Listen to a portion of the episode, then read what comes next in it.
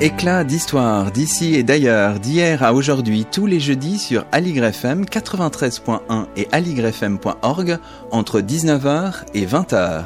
Au micro, Luc Dérault.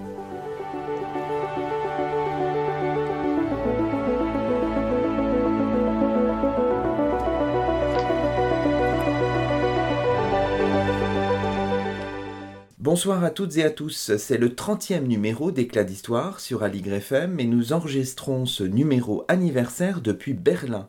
Nous avons le plaisir d'accueillir à notre micro Guillaume Mouralis. Bonsoir à vous. Bonsoir. Guillaume Mouralis, vous êtes chargé de recherche au CNRS, habilité à diriger des recherches, membre du centre Marc Bloch de Berlin, un centre franco-allemand de recherche en sciences sociales et humaines.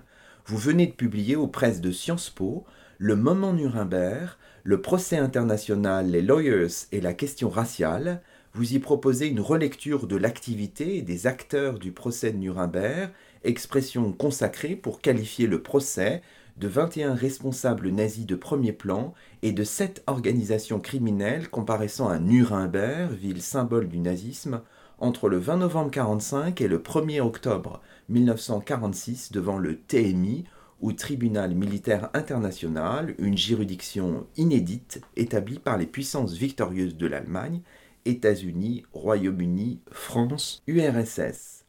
Alors, je le disais dans, ces propos liminaires, une relecture. Alors, de quel, de quel type de relecture s'agit-il, Guillaume Moralis alors, il s'agit d'une euh, autant d'une relecture que d'une euh, lecture euh, latérale ou d'un pas de côté par rapport à ce que l'on sait et ce que l'on dit généralement de ce procès. C'est-à-dire que ce travail ne porte pas principalement sur la scène judiciaire, sur les audiences proprement dites du procès, les interactions euh, entre euh, accusés et magistrats alliés, mais plutôt euh, ce travail porte sur les coulisses du procès, sur la fabrique du cadre juridique et institutionnel de ce procès, en remontant parfois assez loin dans le temps, et d'autre part, il porte sur les acteurs alliés qui ont conçu mis en œuvre, organisé euh, ce procès, notamment euh, les euh, juristes américains qui sont au cœur de ce travail. Vous parlez de, de décentrement mm. temporel et disciplinaire, hein, donc mm. donner une épaisseur temporelle en amont et en aval aussi, et puis disciplinaire, vous dites aborder le procès sous l'angle de l'histoire sociale et de la sociologie des professions juridiques. Donc il faut, j'imagine, un, un certain euh, bagage conceptuel pour, euh, pour travailler le sujet tel que vous l'avez fait. Oui, tout à fait. En fait, euh, jusqu'ici, le procès international de Nuremberg et plus généralement les procès d'après-guerre contre des criminels nazis ou des collaborateurs dans les pays occupés ont été étudiés par une histoire que l'on pourrait qualifier de politico-judiciaire pour schématiser ou euh, encore de politico-mémoriel. Je, m'explique. D'une part, euh, ces procès ont été euh, analysés comme un élément important des processus de sortie de guerre, et d'autre part, comme un élément important de la construction d'une mémoire de la Seconde Guerre mondiale et des crimes commis par les nazis en particulier. Or moi, ce questionnement euh, me paraît euh, tout à fait intéressant, mais ce n'est pas le mien.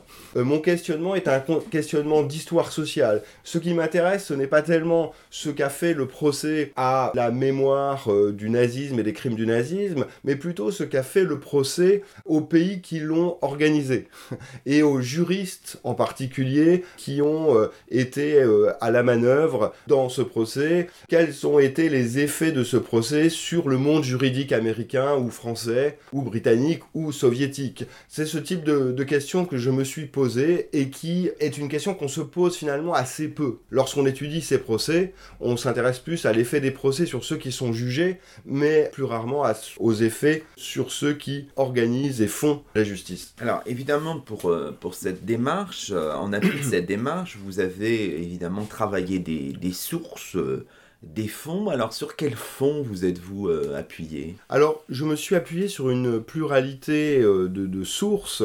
Le travail se fonde sur deux enquêtes articulées une première enquête de type prosopographique, c'est-à-dire multibiographique, qui consiste à recueillir des euh, informations de, manière systématique à partir d'un questionnaire préétabli sur les euh, membres d'un groupe. Et euh, c'est ce que j'ai fait, j'ai recueilli des informations très nombreuses et très denses sur les 200, les environ 230 juristes de la délégation américaine au tribunal international de Nuremberg ainsi que sur les environ 200 employés de la délégation française, laquelle ne compte que 30 juristes, ce qui est intéressant euh, pour euh, comparer les euh, forces en présence d'une certaine manière. On a 230 juristes américains d'un côté, 30 juristes français de l'autre. Comme les Français étaient peu nombreux, j'ai aussi pris en compte dans l'analyse les non-juristes qui forment la majorité des euh, délégations euh, dans un tribunal international, c'est-à-dire les non-juristes, sont euh, tous les employés de type administratif, mais aussi chargés de la traduction, de l'interprétation de conférences, de la sténotypie, etc.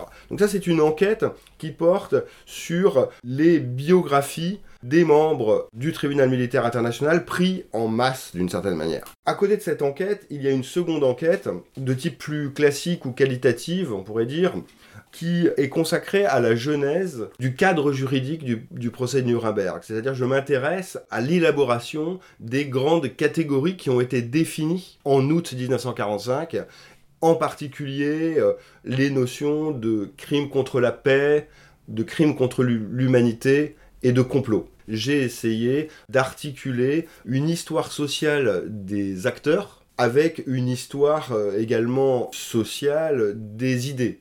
Euh, ce qui, euh, là aussi, me paraît original dans la mesure où on a affaire à deux sous-champs disciplinaires assez séparés en histoire, histoire des idées d'un côté, histoire sociale de l'autre. Moi, j'ai essayé de combiner les deux et montrer en quoi, notamment, l'histoire sociale éclaire l'histoire des idées. Présentons peut-être pour nos auditeurs les, choses de manière euh, générale. Si on avait à le résumer, avant de rentrer un peu dans le détail, que s'est-il passé à Nuremberg entre 45 et 46, mmh. euh, Guillaume Moralis Alors, on pourrait dire qu'il s'agit d'un procès tout à fait atypique et tout à fait inédit, vous l'avez dit. Il s'agit du premier, euh, procès euh, pénal international, c'est-à-dire devant une juridiction, le tribunal militaire international, devant laquelle doivent répondre des individus personnellement de leurs actions.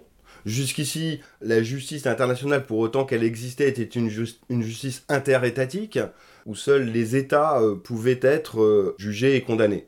Pour la première fois, on a une justice internationale qui euh, considère que des responsables politiques de premier plan sont responsables personnellement de leurs actes. Ça, c'est tout à fait nouveau. C'est un procès tout à fait exceptionnel par sa durée, il dure une année, par les moyens mobilisés. on a une équipe alliée qui jusqu'à 1500 euh, employés, par le nombre d'accusés, 21, hein, euh, qui se trouvent effectivement dans le box euh, des accusés, plus cette organisation criminelle. C'est un procès qui mobilise des moyens et des ressources très importantes parce qu'il s'agit évidemment euh, non pas euh, de juger un individu pour un crime précis, mais euh, de juger la criminalité systémique, on pourrait dire, d'un État parmi les plus criminels de l'histoire qui est l'État national-socialiste. Donc ce procès se base sur un dépouillement très important d'archives, un travail, un travail archivistique très très important qui euh, occupe euh, notamment euh, les Américains dans les mois qui précèdent l'ouverture du, procès, des centaines de milliers de documents d'archives classiques, mais aussi des photographies, des kilomètres de pellicules sont examinés, sélectionnés, et à la fin on retient un certain nombre de documents qui sont considérés comme étant euh, particulièrement euh, incriminants pour les accusés. Le procès se déroule en gros en trois phases. On a une première phase dans laquelle les différentes sections du parquet de Nuremberg présentent euh, leur acte d'accusation. Américains, britanniques, français, soviétiques présentent leur partie de l'acte d'accusation. Ensuite vient le tour de euh, la défense des accusés qui expose ses, euh, ses propres arguments. Et puis, enfin, on se livre dans la dernière phase du procès à des contre-interrogatoires, des contre-interrogatoires des accusés par les procureurs avant euh, la clôture euh, du procès et euh, le rendu du jugement le 1er octobre 1946. La présentation générale, on peut peut-être mm. revenir sur quelques éléments saillants. Alors, vous mm. dites, on y reviendra parce que c'est au mm. cœur de votre sujet, des catégories nouvelles en droit international sont mobilisées ou des catégories qui étaient peu définies en fait. Les trois chefs d'inculpation, c'est crime contre la paix, crime contre l'humanité crime de guerre, mhm. mais pour les deux premiers, c'est nouveau en fait. Oui. L'innovation, elle est là aussi, bien sûr. Oui, globalement, la, base légale du euh, procès de Nuremberg, c'est la charte du tribunal militaire international, adoptée le, 8 août 1945 à Londres par des représentants des quatre puissances alliées. Et euh, cette charte introduit des catégories pénales plus ou moins nouvelles, en tout cas qui n'étaient pas euh, définies de manière aussi claire en droit international jusqu'ici. La, catégorie de, crimes de guerre existe depuis euh, la fin du 19e siècle, mais n'avait pas été définie de manière euh, unifiée en droit international avant 1945.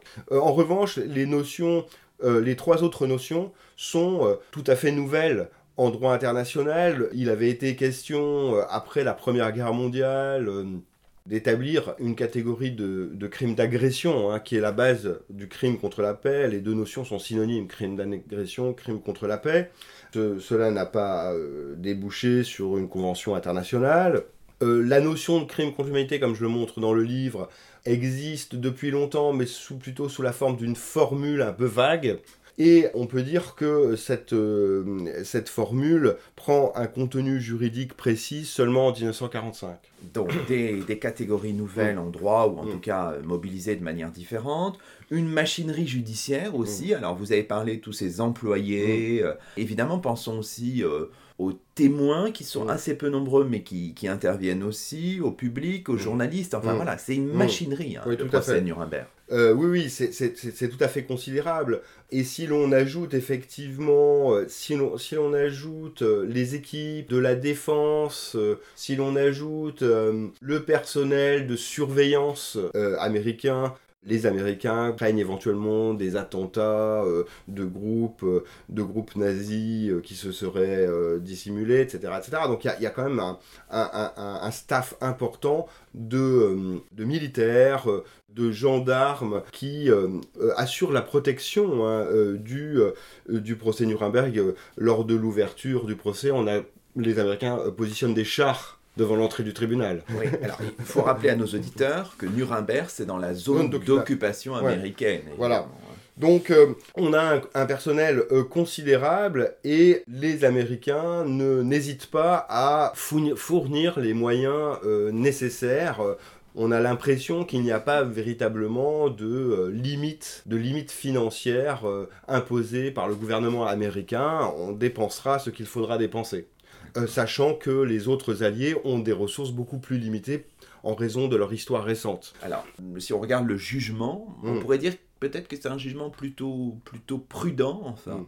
12 mm. condamnations à mort, 7 peines de prison, 3 acquittements soit 22 condamnations avec celle de Martin Bormann qui était par contumace. Mhm. Donc, euh, euh, disons que voilà, la qualification de jugement plutôt prudent convient enfin, comment... je, me garderai bien de, d'évaluer le, le, jugement, mais simplement ce, ce, jugement montre d'une chose, c'est que les, les, les jeux n'étaient pas faits à l'avance.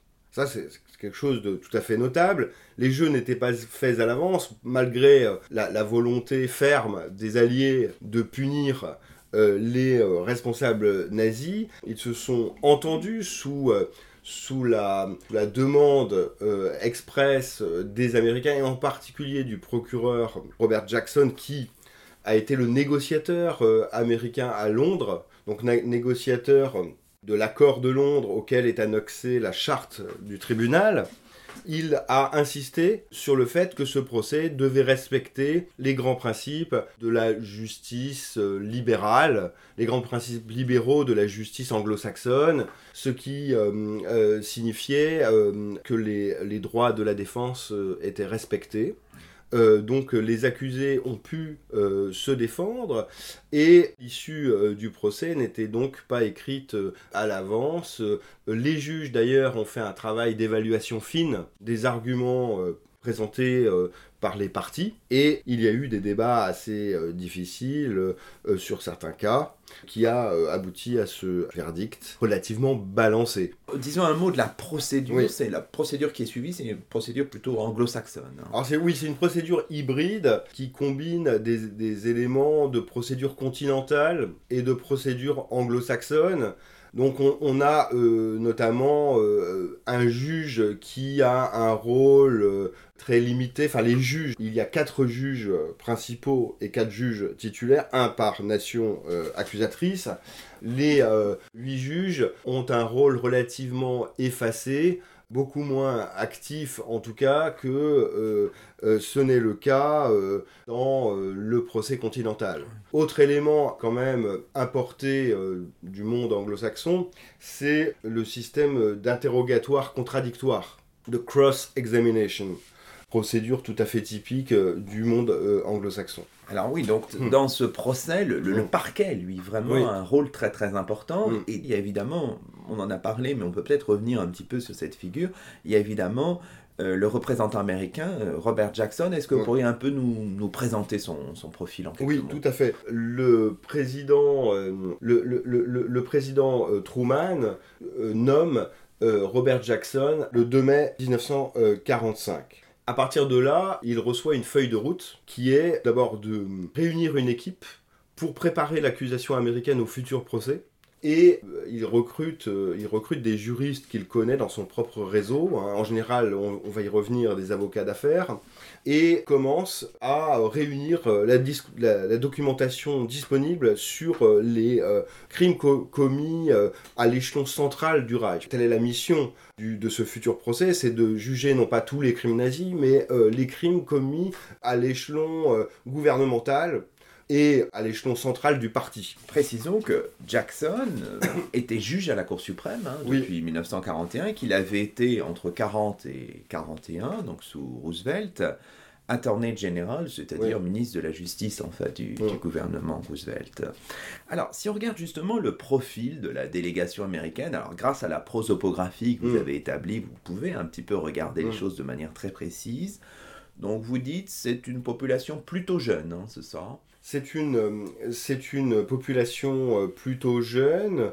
Alors, ce qui s'explique en partie par euh, les procédures de nomination, c'est-à-dire que en fait, les juristes affectés au parquet américain sous l'autorité de Jackson sont des, des jeunes juristes qui effectuent leur service militaire dans le cadre de l'administration de Washington et qui sont affectés par voie de détachement. On recrute rarement des personnes totalement extérieures à l'administration. C'est comme ça que, que l'équipe est, est, constituée, et donc ce sont des jeunes hommes, pour une partie d'entre eux qui euh, ont achevé récemment euh, leurs études de droit dans les euh, universités prestigieuses de la côte Est, dans les law schools prestigieuses de la côte Est, et qui sont mobilisés comme experts juridiques au sein du gouvernement dans le cadre de la conscription générale décidée à partir de 1942 par le président Roosevelt des jeunes hommes, alors pas de, pas de femmes euh Très peu de femmes, très peu de femmes, ce qui euh,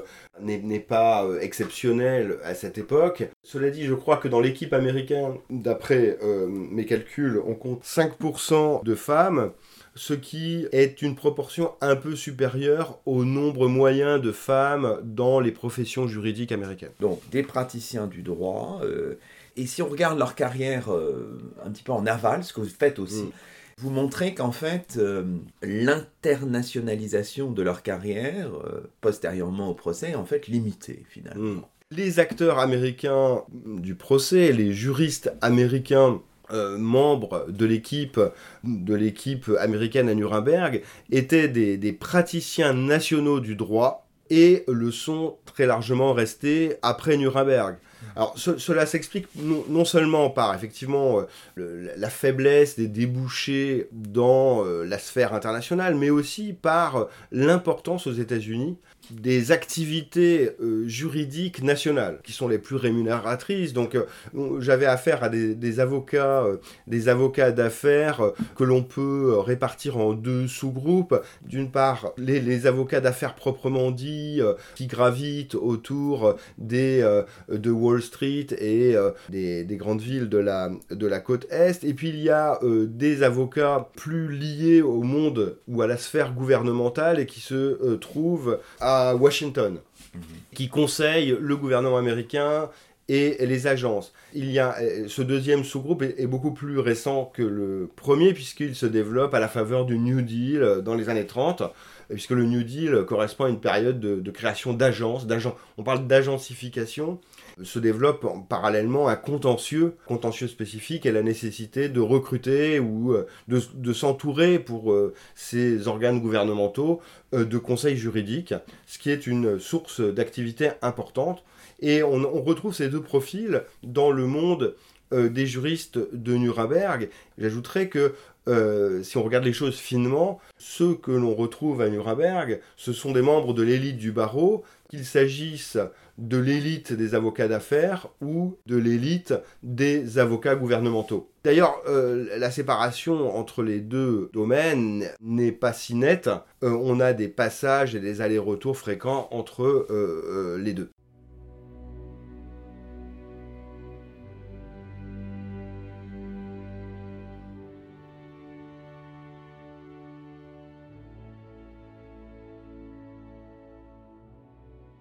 Éclat d'histoire sur aligrefm 93.1 et aligrefm.org.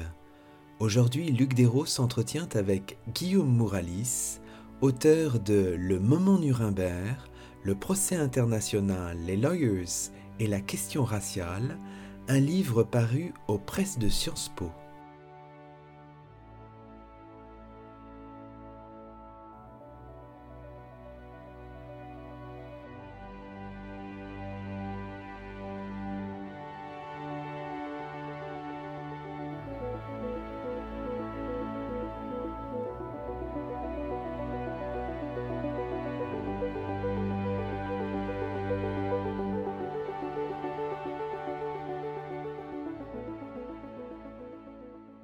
On peut revenir maintenant sur les différentes hypothèses, si vous voulez, Guillaume Mouralis, euh, sur lesquelles vous travaillez dans votre ouvrage.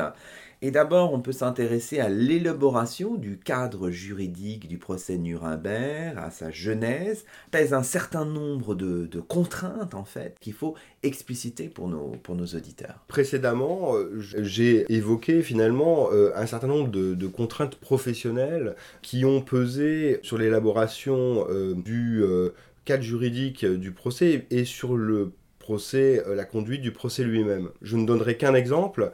Lorsque euh, les juristes américains commencent à imaginer le cadre juridique d'un futur procès international, qu'est-ce qu'ils font, ces juristes, pour la plupart des avocats d'affaires? Eh bien, ils puisent dans leur boîte à outils professionnelle. Et c'est ainsi que émerge dans la discussion interne euh, la notion de complot, conspiracy, qui est une, une notion centrale du droit pénal et civil des affaires aux États-Unis et dans le monde anglo-saxon. Notion qui était totalement absente des discussions entre juristes internationaux jusqu'à cette date à côté de ces contraintes euh, de type professionnel qui font que euh, finalement les acteurs euh, auxquels on a affaire ne sont pas ceux forcément qu'on attend, c'est-à-dire qu'il existe des acteurs qui réfléchissent à l'élaboration du droit pénal international depuis au moins les années 1920 ce sont des professeurs euh, de droit pénal euh, ou de droit international, eh bien, euh, ces professeurs de, droit pénal ou international qui auraient, été qui auraient dû logiquement être ceux qui imaginent, inventent, élaborent les outils du procès Nuremberg, eh bien non, ces, professeurs sont globalement, pour des raisons que j'explique dans le livre, mises à l'écart au profit de praticiens du droit, et en particulier des avocats américains, qui n'ont aucune expérience ou très peu d'expérience en droit international et qui euh, donc ne vont pas se, positionner ou très peu se positionner par rapport à l'histoire du droit international et au débat euh, antérieur à la guerre, mais vont euh, plutôt se tourner vers leur répertoire naturel qui est le droit des affaires par exemple. Ça c'est la première chose. À côté de ces contraintes de type professionnel, il y a euh, deux autres types de contraintes, me semble-t-il. Des contraintes euh, étatiques qui sont assez euh, proches des précédentes, c'est-à-dire que les juristes en question, notamment aux États-Unis,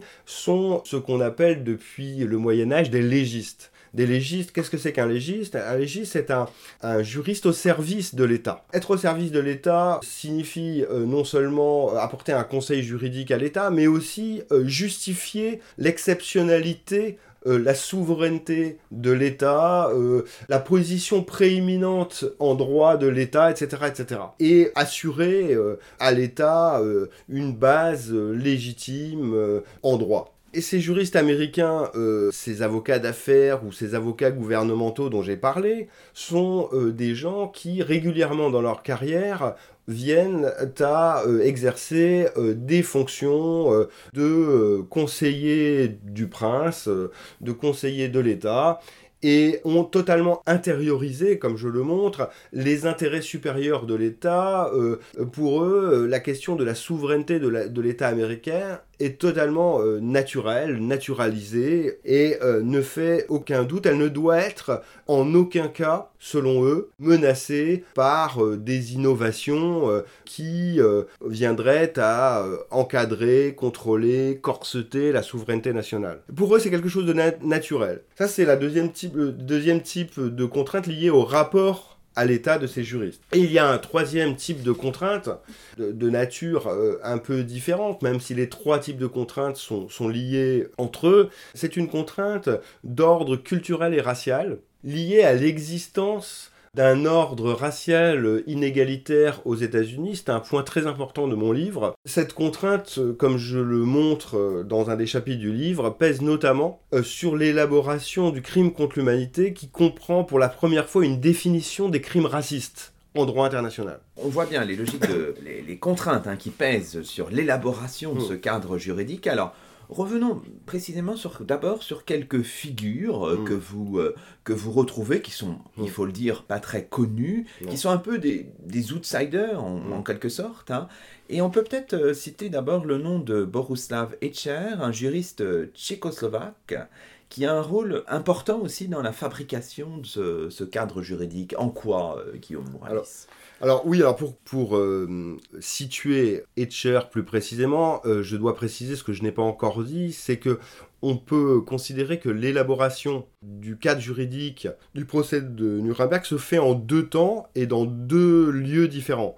Dans un premier temps, euh, cette élaboration se fait très indirectement à Londres au sein d'une organisation interalliée qui s'appelle la Commission des Nations Unies pour les crimes de guerre, qui euh, rassemble des représentants de 17, euh, si je ne me trompe pas, de 17 euh, nations alliées.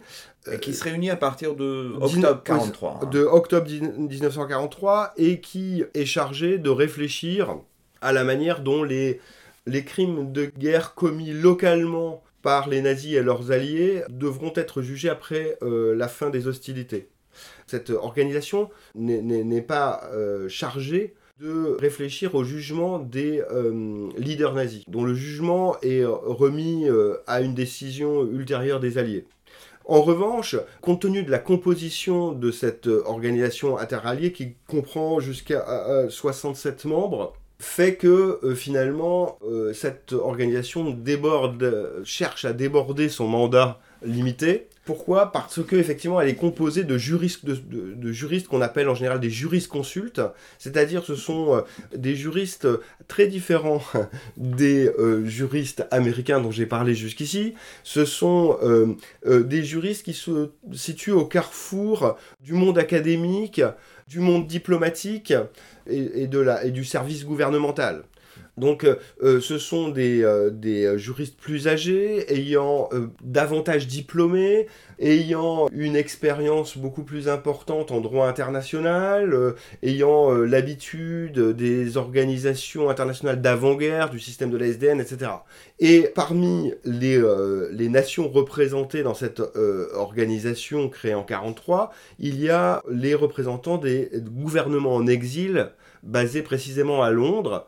Et euh, Bohuslav Etcher représente le gouvernement tchécoslovaque en exil dans cette organisation. Etcher est un est un juriste un peu atypique, un peu périphérique, qui euh, n'appartient pas au sérail des juristes consuls dont j'ai parlé, puisque euh, il a d'abord fait une carrière politique dans le sillage du Parti social-démocrate avant d'arriver à Londres et de représenter son gouvernement dans cette organisation. Il se distingue dans cette organisation par une volonté d'innover en droit pénal international et euh, de créer de nouvelles catégories. Euh, notamment, euh, il soutient l'idée de, forger une catégorie, la, la, catégorie du crime contre l'humanité qui n'est pas encore très définie à ce moment-là, pour justement pouvoir sanctionner les crimes des nazis qui visent les ressortissants allemands appartenant à, des minorités, les juifs pour la plupart d'entre eux, les juifs allemands. Je suis obligé là de faire une petite euh, parenthèse, mais euh, pour comprendre cette histoire, il faut noter que les crimes commis par un État contre ses propres ressortissants avant ou pendant euh, un conflit armé échappent jusqu'ici au droit de la guerre. Au droit de la guerre. Et si l'on veut punir les crimes commis par les puissances de, l'Axe contre leurs propres ressortissants, notamment juifs, on est obligé euh, d'innover et euh, de créer une nouvelle catégorie. Et Bohuslav Etcher euh, est un de ceux qui plaident pour la création d'une nouvelle catégorie ou d'un élargissement de la catégorie de crimes de guerre afin de pouvoir prendre en compte ces, crimes qui comptent parmi les, plus, euh, les plus euh, massifs et euh, systématiques des nazis. Et il rencontre l'opposition des Britanniques, du, enfin, des, des, représentants du gouvernement britannique, mais aussi des représentants du gouvernement américain dans cette tentative. Donc ça, c'est ce qui se passe à Londres à partir de 1943, mais l'innovation Mm. en tout cas mm. euh, les idées, elles sont aussi à Washington. Mm. Et là, il faut citer le, le nom du colonel euh, Murray euh, Bernays, qui est l'auteur d'un mémorandum important qui date de septembre 1944 et qui va constituer le point de départ vraiment d'une d'une réflexion sur l'innovation juridique préalable au procès de Nuremberg, oui. Oui, tout à fait. À partir de, septembre 1944, le débat et euh, la réflexion sur les crimes de guerre se déplacent de Londres à Washington. Et effectivement, ce sont de nouveaux acteurs euh, qui entrent en jeu. Ce sont les fameux avocats dont j'ai déjà parlé, américains, notamment euh, les experts juridiques du War Department, du ministère de la guerre américain, qui euh, sont chargés à partir de septembre 1944 par leur ministre de euh, proposer un projet euh, de procès international. Murray Bernays est, une figure importante parce que c'est celui qui propose le premier projet articulé de procès international le 15 septembre 1944 dans un, dans un mémorandum euh, qui est transmis euh, à son ministre. Dans ce mémorandum, il introduit des notions qui vont se retrouver euh, presque un an plus tard dans la charte du tribunal militaire international, notamment les notions de complot, conspiracy dont j'ai déjà parlé, et de d'organisation criminelle, qui sont les deux notions qu'il met en avant comme moyen astucieux d'appréhender un nombre très important de criminels, d'auteurs de crimes, mais aussi un nombre très important de victimes. Et qui est-il Quel est son profil Alors, Murray Bernays est un juriste qui a euh, euh, une histoire euh, intéressante sur laquelle je reviens dans le livre. Il est issu d'une famille immigrée aux États-Unis. Lui-même est né en Biélorussie actuelle, dans l'Empire russe, à la fin du 19e siècle. Et il arrive enfant aux, États-Unis avec ses parents. Et puis il connaît une ascension sociale, euh, je ne vais pas revenir euh, sur tous les détails de sa carrière, mais en, tout cas il connaît une ascension sociale grâce à des études dans les, universités euh, les plus prestigieuses de la côte Est, et un mariage avec une nièce de Sigmund Freud en 1917. Et donc à partir des années 20, il connaît une carrière très rapide au sein du barreau new-yorkais qui le fait passer d'un avocat un peu militant au tout début des années 20 à un des principaux euh, membres de l'élite des avocats de, Wall Street. Alors maintenant, on peut revenir sur le chapitre sans doute le plus, plus important de votre ouvrage, le chapitre 4, hein, qui réfléchit sur la, contrainte raciale qui a pesé sur la définition des crimes proposés par le tribunal militaire international et par son statut de d'août 45. Alors on peut peut-être partir euh, de la définition, la manière dont est présenté le crime contre l'humanité mhm. dans cette charte. Je, cite, Il s'agit de l'assassinat, l'extermination, la réduction en esclavage, la déportation et tout autre acte inhumain commis contre toute population civile avant ou pendant la guerre, ou bien les persécutions pour des motifs politiques, raciaux ou religieux, lorsque ces actes ou persécutions, qu'ils aient constitué ou non une violation du droit interne du pays où ils ont été perpétrés, ont été commis à la suite de tout crime rentrant dans la compétence du tribunal ou en liaison avec ce crime. Avec cette définition, on a certainement perdu nos auditeurs, mais ce qui est intéressant, c'est que les crimes racistes sont subordonnés à un complot criminel et à la préparation et au déclenchement de la guerre d'agression. Donc c'est ce lien hmm. qui est intéressant et dans lequel on peut diagnostiquer en quelque sorte une contrainte raciale qui pèse sur la, définition. Euh. Oui, alors ça mérite effectivement euh, quelques, quelques explications. Cette subordination du crime contre l'humanité aux autres crimes entrant dans la compétence du tribunal a été soulignée comme une limite dès euh, l'époque du procès de Nuremberg. Et elle a eu euh, des conséquences euh, très importantes puisque, par exemple, les juges du tribunal militaire international, lorsqu'ils ont rendu leur jugement en octobre 46, ont estimé que euh, les persécutions anti-juives antérieures au début de la Deuxième Guerre mondiale n'entraient pas dans la compétence du, tribunal parce que c'est ces crimes racistes tel le pogrom appelé euh, Nuit de cristal entre guillemets est intervenu voilà est intervenu avant euh, le 1er septembre 1939 et donc n'avait pas de lien avec les événements militaires. Pour cette raison, il a été considéré comme n'appartenant pas euh, ne, relevant pas du mandat du tribunal par les juges.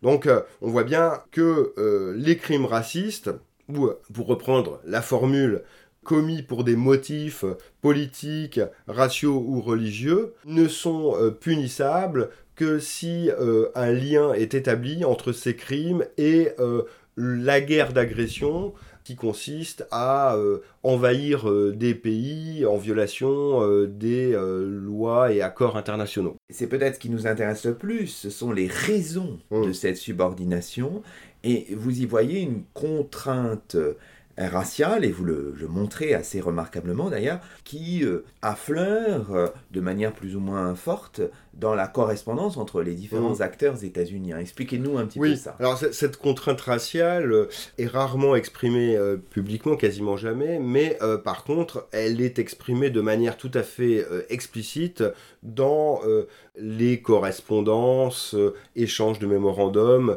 internes à l'administration. Alors, disons que peut-être pour, euh, comprendre euh, ce que j'entends par contrainte raciale, on peut inverser un petit peu la perspective et partir finalement d'un paradoxe qui m'a frappé au cours de la recherche. C'était pas une, pas une question euh, centrale pour moi, euh, euh, dont j'avais perçu l'importance dès le début. C'est venu en cours de recherche. Je crois que c'est important de le dire. La recherche, c'est un processus.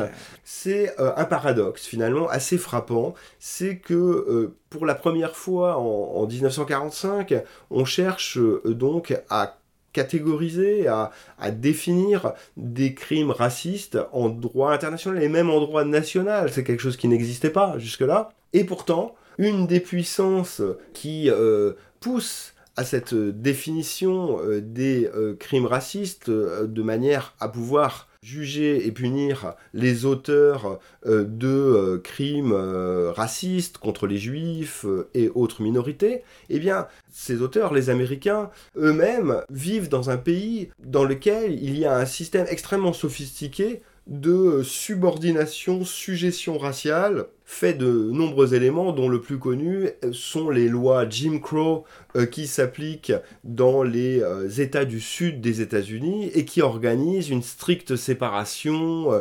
spatiale, physique, sexuelle entre blancs et non blancs il me paraissait quand même particulièrement, particulièrement frappant et paradoxal de voir des Américains, des experts américains œuvrer à la définition de crimes racistes en droit international, alors qu'au même moment, le, pays euh, était soumis, euh, connaissait un système très euh, complexe de, de, séparation et de discrimination raciale sanctionné par le droit et la loi, extrêmement complexe, système qui s'accompagnait évidemment d'un certain nombre de persécutions et de crimes, comme les lynchages, et euh, il se trouvait d'ailleurs que euh, aux États-Unis même, ces crimes et ce, système étaient euh, non seulement dénoncés par les intellectuels afro-américains, mais que ces intellectuels afro-américains, depuis 1933, depuis l'arrivée d'Hitler au pouvoir, ne cessaient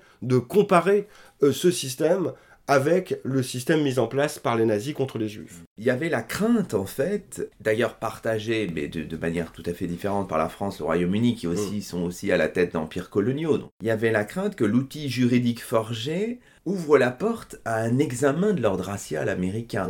Donc comment est-ce qu'on a levé mm. cette espèce de contradiction? C'est en, en formulant les choses, en circonscrivant les choses, c'est ça? C'est ça. C'est ça. En fait, euh, la, subordination, la limitation, euh, l'application euh, très, très, très contrainte du crime contre l'humanité s'expliquait largement par cette crainte, effectivement, de forger un outil juridique universel qui pourrait, d'une certaine manière, être retourné contre les puissances accusatrices.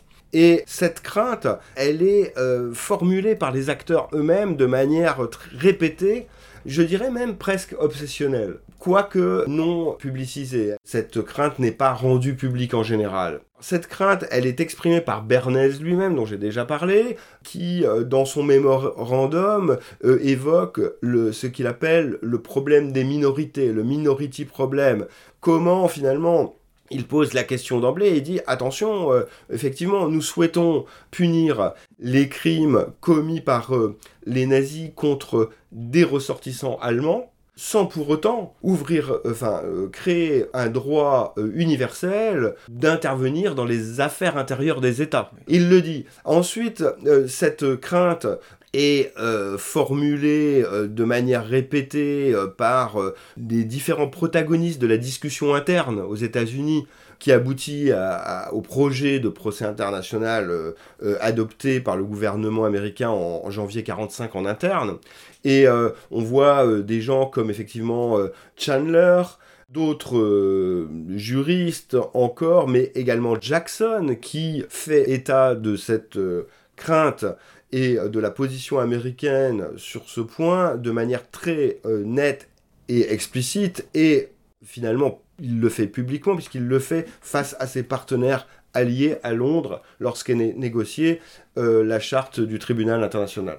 Cette contradiction qui est mmh. édulcorée, qui est mmh. effacée en mmh. quelque sorte par les juristes américains, elle est quand même agitée par à la fois des intellectuels afro-américains, et par aussi les avocats des dignitaires nazis à. Nuremberg qui ont bien compris que on pouvait peut-être lever ce, ce lièvre en quelque sorte. On a deux catégories d'acteurs qui ne se privent pas en fait de pointer euh, la contradiction euh, dont j'ai parlé, la contradiction en fait entre la réprobation du racisme à l'extérieur en Europe et euh, le fait que ce racisme soit toléré à l'intérieur. Alors cette contradiction, elle est pointée évidemment, je l'ai dit, par les intellectuels afro-américains qui, euh, dans les publications euh, afro-américaines qui sont abondantes, que ce soit la presse quotidienne ou les revues intellectuelles comme The Crisis, pointent euh, ces parentés entre le racisme des nazis et le racisme théorisé et sanctionné par la loi aux États-Unis.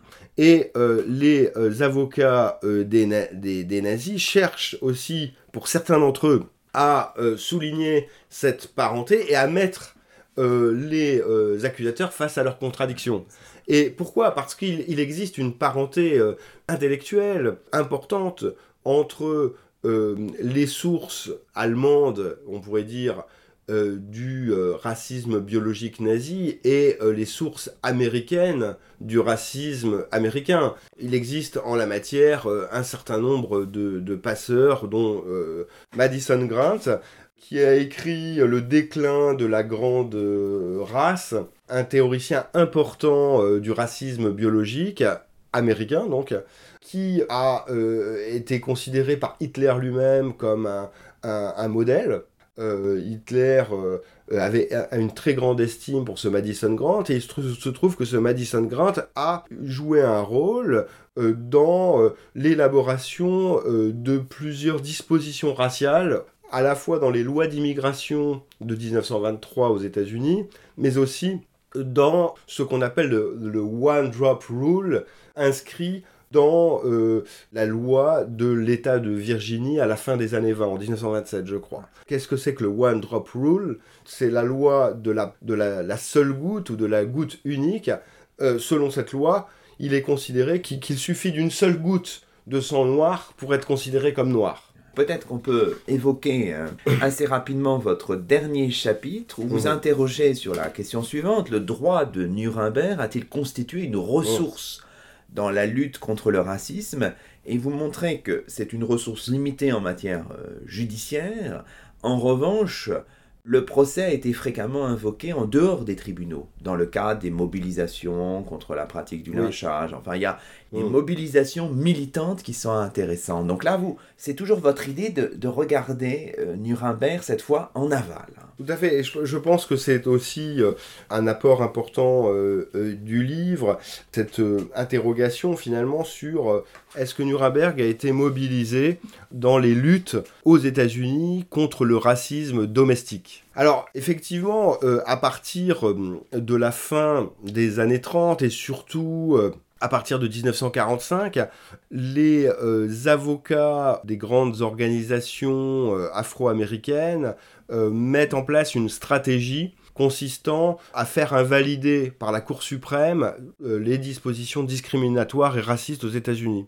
Alors j'ai regardé si dans, dans ces procédures, les euh, avocats euh, des droits civiques, comme on les appelle, ont puisé dans les outils du procès Nuremberg. Et j'ai constaté qu'ils l'avaient fait seulement de manière limitée parce que effectivement ils étaient conscients de la définition très restreinte euh, des crimes racistes en droit internationaux qui, en gros, ne s'appliquaient qu'au cas euh, des crimes nazis en liaison avec une guerre d'agression, etc. etc. Euh, néanmoins, il est arrivé, par exemple, dans le cas d'une offensive euh, de ces avocats contre ce qu'on appelle les clauses raciales des, euh, des contrats euh, immobiliers en 1948. il y a toute une série de cas qui sont soumis à la Cour suprême, le but étant de faire invalider des clauses raciales qui sont compris dans des contrats de location ou des contrats de, de, vente immobilière interdisant noir sur blanc tel bien d'être loué ou vendu à une personne de couleur. Dans ce cas-là, les avocats euh, des droits civiques se sont appuyés sur la définition du crime contre l'humanité. C'est un exemple. mais globalement, le recours à l'outillage de Nuremberg a été assez limité dans cette euh, lutte euh, interne pour les droits civiques. En revanche, comme vous l'avez dit, le, recours au précédent de Nuremberg euh, a été beaucoup plus net en dehors des tribunaux en dehors des tribunaux, dans, toute une série de luttes extrajudiciaires où le legs de Nuremberg a été invoqué à divers titres. Alors d'abord, euh, on pourrait euh, mentionner par exemple croisade euh, contre le lynchage organisé à Washington par l'acteur et chanteur Paul Robeson en 1945 ou en 1946, pardon, alors que le procès Nuremberg est en train de s'achever et une manifestation est organisée suite à laquelle les organisateurs sont reçus par, Truman et effectivement une, une, une des organisatrices de la manifestation fait immédiatement le parallèle face à Truman euh, entre euh, les crimes contre les Noirs aux États-Unis, notamment euh, les lynchages qui, connaissent un, regain important après le retour des soldats noirs au pays suite à la fin de la guerre et les crimes euh, racistes commis par les nazis jugés à Nuremberg. Et la réponse du président Truman euh, est de dire les affaires intérieures sont les affaires intérieures, les affaires extérieures sont les affaires extérieures. Fin de la de l'entrevue. voilà. Et donc euh, bon, on voit bien là que quand même les, les, militants, notamment afro-américains, vont se servir de ce précédent. Et ils vont le faire de manière beaucoup plus, plus nette beaucoup plus euh, systématique, pourrait-on dire, dans une série de pétitions euh, qui vont être euh, adressées aux Nations Unies, et je m'arrêterai surtout sur la plus importante d'entre elles, qui est la, pétition We Charge Genocide, qui date de 1951 et qui est une tentative d'appliquer la Convention internationale sur le génocide adoptée en 1948 par les Nations Unies, signé par les d'ailleurs signé par le gouvernement américain mais non ratifié par celui-ci qui est une tentative d'appliquer au cas du racisme américain cette convention euh, de 1948 en accusant le gouvernement américain de pratiquer un génocide euh, aux États-Unis, sachant que la notion de génocide euh, telle qu'elle est définie en 1948 n'est pas limitée à l'élimination physique des membres d'un groupe, mais peut aussi passer par d'autres mesures de limitation des naissances, de mise en place ou de maintien de conditions de vie indignes, etc. Les rédacteurs euh, de cette euh, pétition s'appuient sur euh, cette définition du, génocide et, cherchent donc à accuser le gouvernement américain de génocide contre la population afro-américaine. Et dans la forme même que prend cette pétition, les auteurs, les rédacteurs s'inspirent très directement du procès de Nuremberg. Ils citent d'abord euh, l'acte d'accusation américain euh, et le discours d'ouverture de Robert Jackson abondamment, et surtout, euh, il donne à cette pétition la forme d'un acte d'accusation judiciaire dont le, modèle d'inspiration me paraît être évidemment l'acte d'accusation américain à Nuremberg. Donc on a, on a, une sorte d'appropriation de, en dehors des tribunaux euh, d'un modèle qui est celui du procès international pour lutter contre euh, des crimes euh, et des discriminations raciales aux États-Unis, évidemment, appropriation qui n'était pas prévue, ni souhaitée, ni voulue par les concepteurs du procès. Bien sûr, mais ce qui est intéressant, c'est que cette histoire donc, de pétition de 1951 donne lieu à un échange de correspondance assez passionnant entre William Patterson, mm. qui était le, mm. le, secrétaire du Civil Rights Congress, hein, qui portait cette pétition, et Raphaël Lemkin, dont on n'a pas encore parlé, qui était présent à Nuremberg, mais qui avait un rôle plutôt euh, secondaire, évidemment, qui, qui porte cette, euh, cette notion de, de, génocide de manière parfois presque obsessionnelle. Il y a un échange que vous, que vous restituez là, qui est, qui est intéressant aussi parce qu'il nous apporte un, un éclairage peut-être un peu différent sur le personnage de, de Lemkin, euh, Guillaume Oui. Alice. Comme euh, le, le- le savent euh, sans doute les, les auditeurs, Raphaël Lemkin est le père de la notion de génocide qu'il a euh, forgé euh, dans un ouvrage de 1944. Et euh, à partir de cette euh, publication, son obsession a été euh, d'abord de faire adopter une convention internationale réprimant le, le génocide, ce qui a été son premier succès, puisque en 1948, une telle convention est adoptée.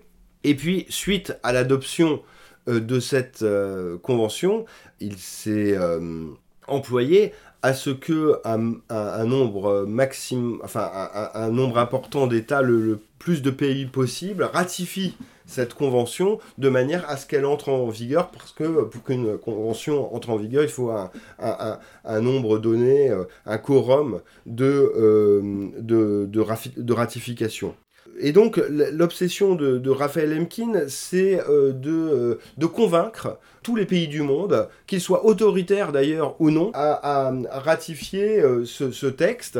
Et, le, problème, c'est que ça coince aux États-Unis. Le, Sénat, qui est la chambre qui, a pour fonction de ratifier les instruments internationaux, refuse de le faire.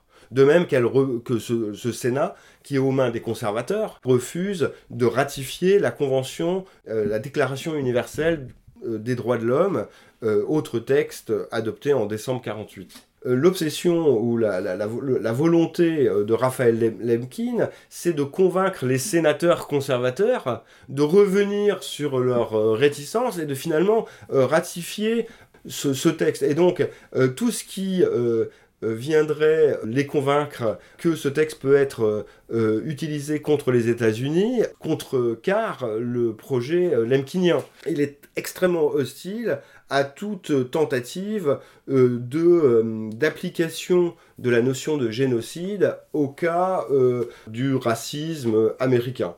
Pour cette raison-là, euh, conjoncturelle, mais aussi pour une autre raison, et c'est ça je pense que c'est important de souligner, qui est euh, un rapport pour le moins ambivalent aux Afro-Américains, rapport qu'on retrouve chez d'autres intellectuels immigrés euh, d'Europe, comme par exemple Anna Arendt, je le dis, et qui, Raphaël Lemkin, après euh, avoir réussi à quitter dans des con- conditions euh, difficiles et périlleuses euh, l'Europe sous domination nazie, atterrit d'une certaine manière en, Caroline du Nord, où il obtient un poste d'assistant, un poste temporaire d'assistant à, à la Duke University de Durham, qui, est, qui se trouve donc dans un État euh, ségrégué, un des États du Sud, et il ne mentionne jamais dans sa production, dans ses archives abondantes, il ne, il ne mentionne jamais le fait que cette euh, université est une université seulement blanche.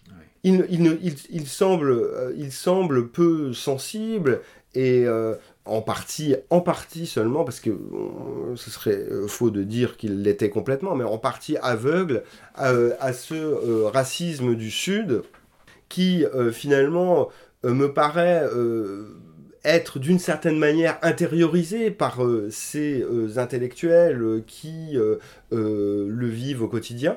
Pour une partie d'entre eux, il y a aussi l'autre cas que j'évoque dans le livre de ces émigrés d'Europe centrale et orientale, juifs pour une partie d'entre eux, qui ne trouvent des postes que dans les universités noires américaines, de qui sont des universités de second ordre, et qui, en enseignant dans ces universités, découvrent un, un racisme, euh, le racisme américain qui euh, euh, ressemble étrangement à celui qu'ils avaient quitté en Europe.